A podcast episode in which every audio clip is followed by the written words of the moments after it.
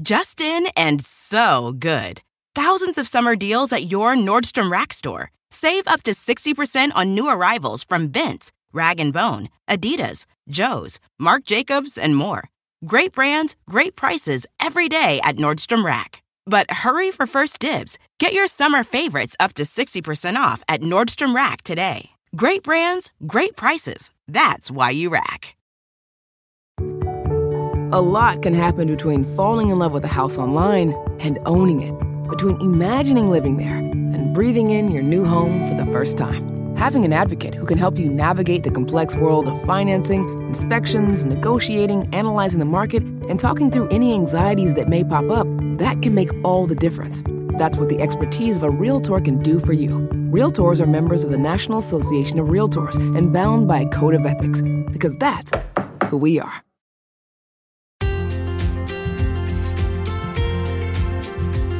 Have you ever been made to feel less than human based on your weight?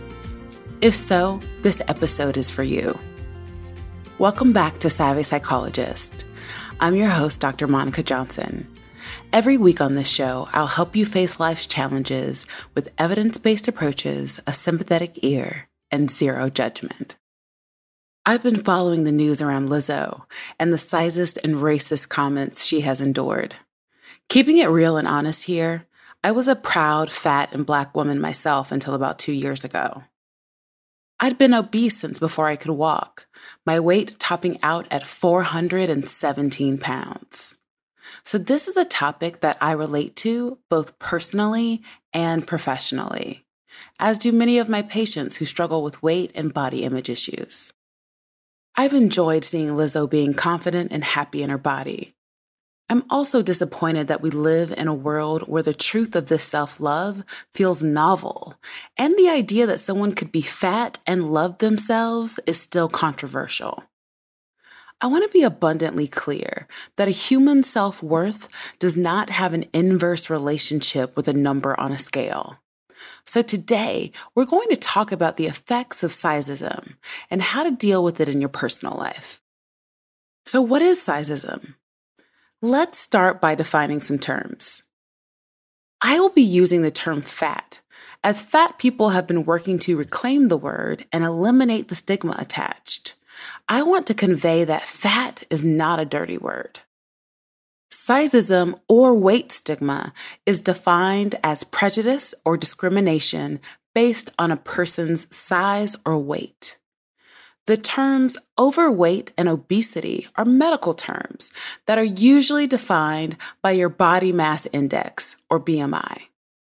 You are categorized as overweight if your BMI is between 25 to 29.9 and obese at a BMI of 30 or higher. BMI is a flawed measurement, especially for people of color, but it is deeply ingrained in our medical system. I'm not here to argue that morbid obesity doesn't have negative effects on physical health.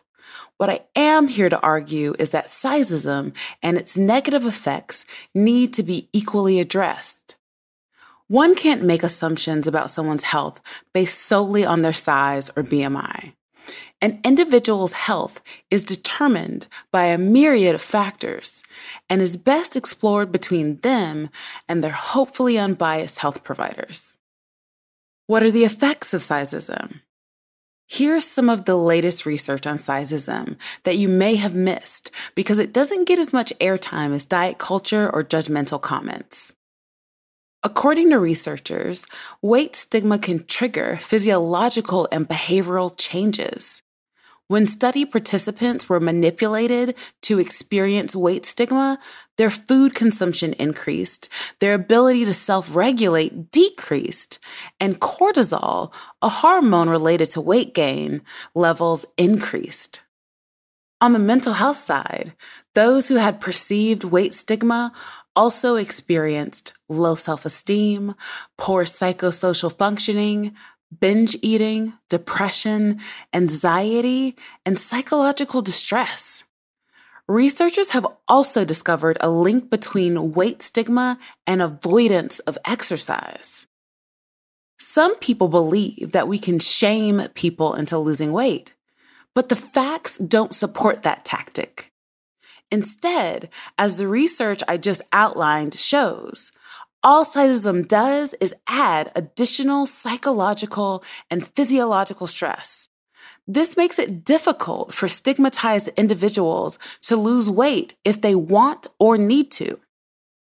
Not only do fat people face discrimination in their everyday lives, but they also face sizeism from the medical community. Fat patients report weight discrimination in healthcare settings, which leads them to avoid routine preventative healthcare. Studies of doctors have also shown a strong explicit and implicit anti fat bias. High levels of bias were even found in medical professionals specializing in obesity related issues. What did this bias look like? Medical professionals endorse explicit anti fat sentiments like fat people are worthless and endorse negative stereotypes of patients with obesity, like the terms bad, lazy, and weak willed. They also noted feeling less respect for obese patients and were more likely to report them as a waste of time. Sizeism has direct and observable consequences for the quality of care and nature of services provided to fat people, which only leads to higher rates of poor health in fat people.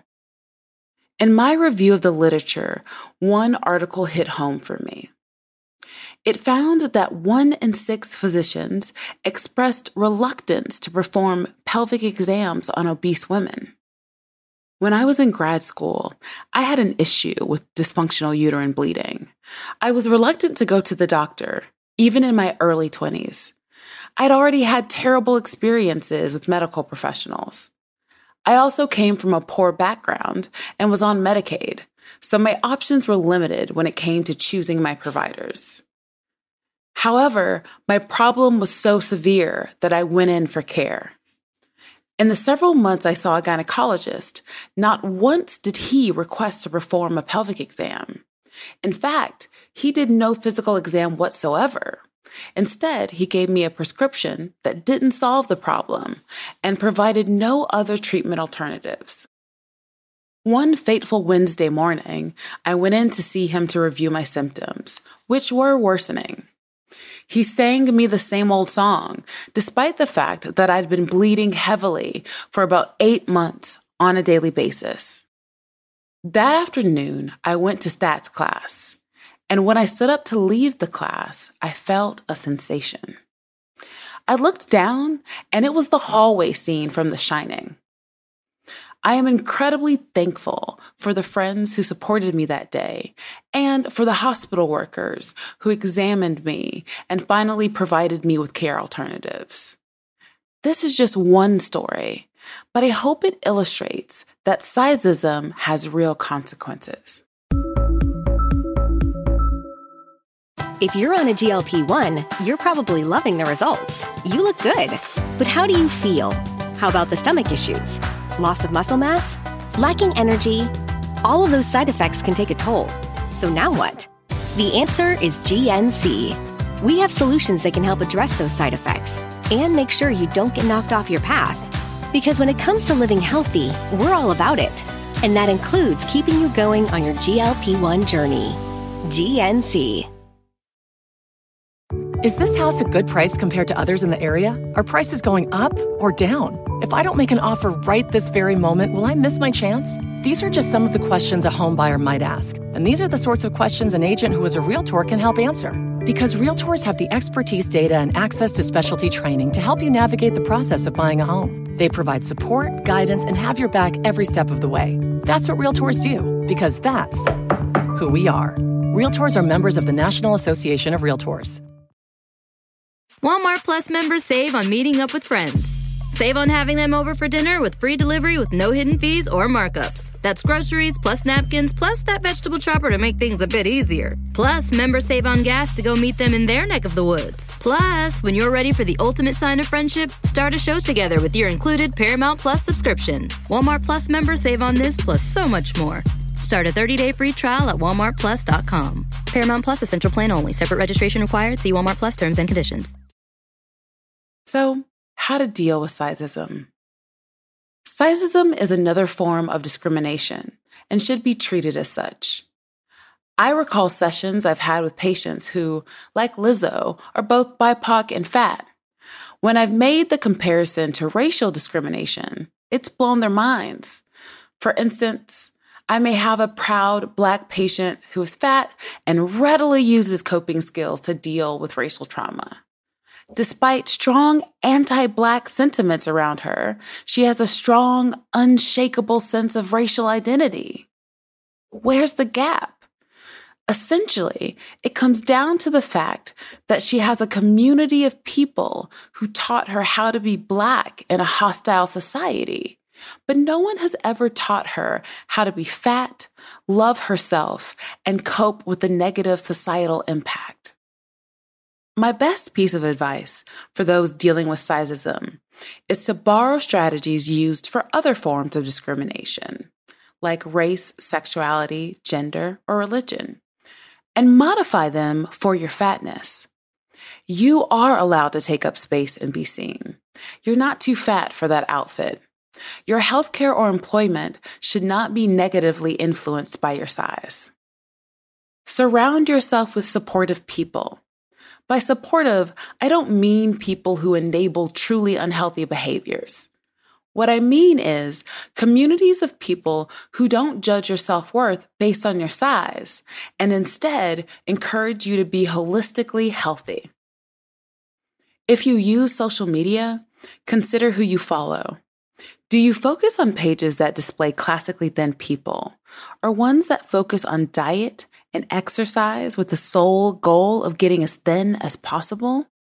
Swap those out for pages of individuals of various sizes who engage in healthy activities and illustrate that you can have a fashion sense that matches your personality and not one that's deemed socially appropriate by traditional beauty standards. For me, this included following the likes of GabiFresh or Jessamyn Stanley.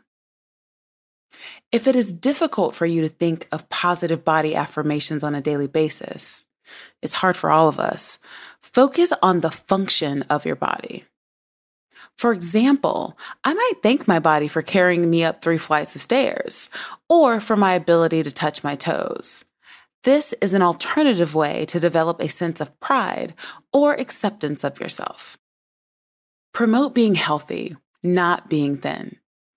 If you're a parent, friend, healthcare provider, or really any person on the planet, openly teach messages that promote being healthy and not ones that idealize thinness.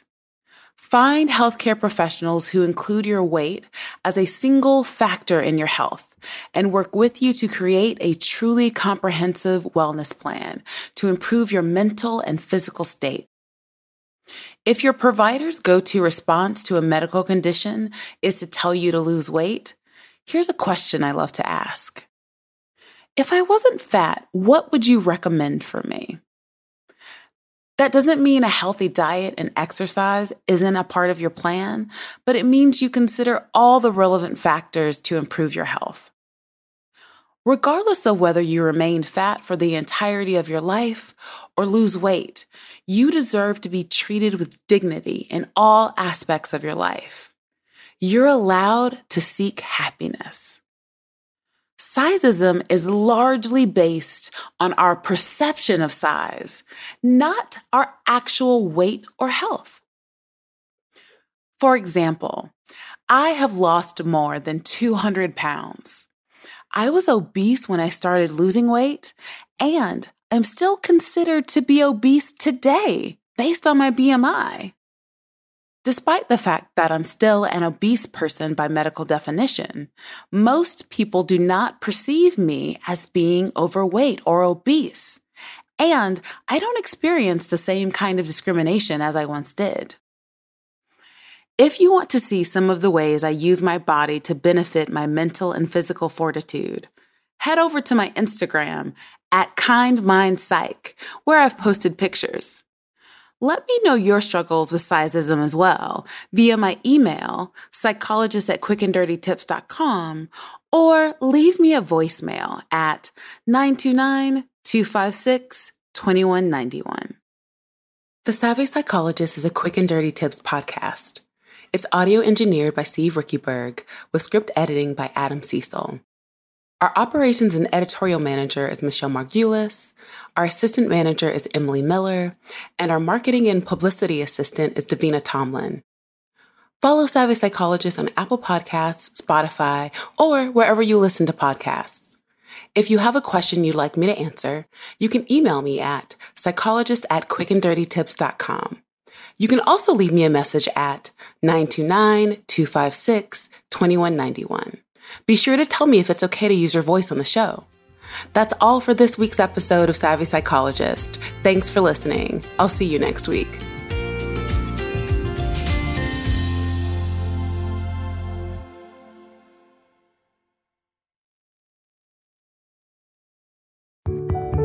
A lot can happen between falling in love with a house online and owning it, between imagining living there and breathing in your new home for the first time. Having an advocate who can help you navigate the complex world of financing, inspections, negotiating, analyzing the market, and talking through any anxieties that may pop up, that can make all the difference. That's what the expertise of a Realtor can do for you. Realtors are members of the National Association of Realtors and bound by a code of ethics, because that's who we are. Sometimes it takes a different approach to help you unlock your true potential. With Capella University's game changing FlexPath learning format, you gain relevant skills you can apply to your career right away. Earn your degree from an accredited university and be confident in the quality of your education. Imagine your future differently at capella.edu. Capella University is accredited by the Higher Learning Commission. Learn more at capella.edu/accreditation.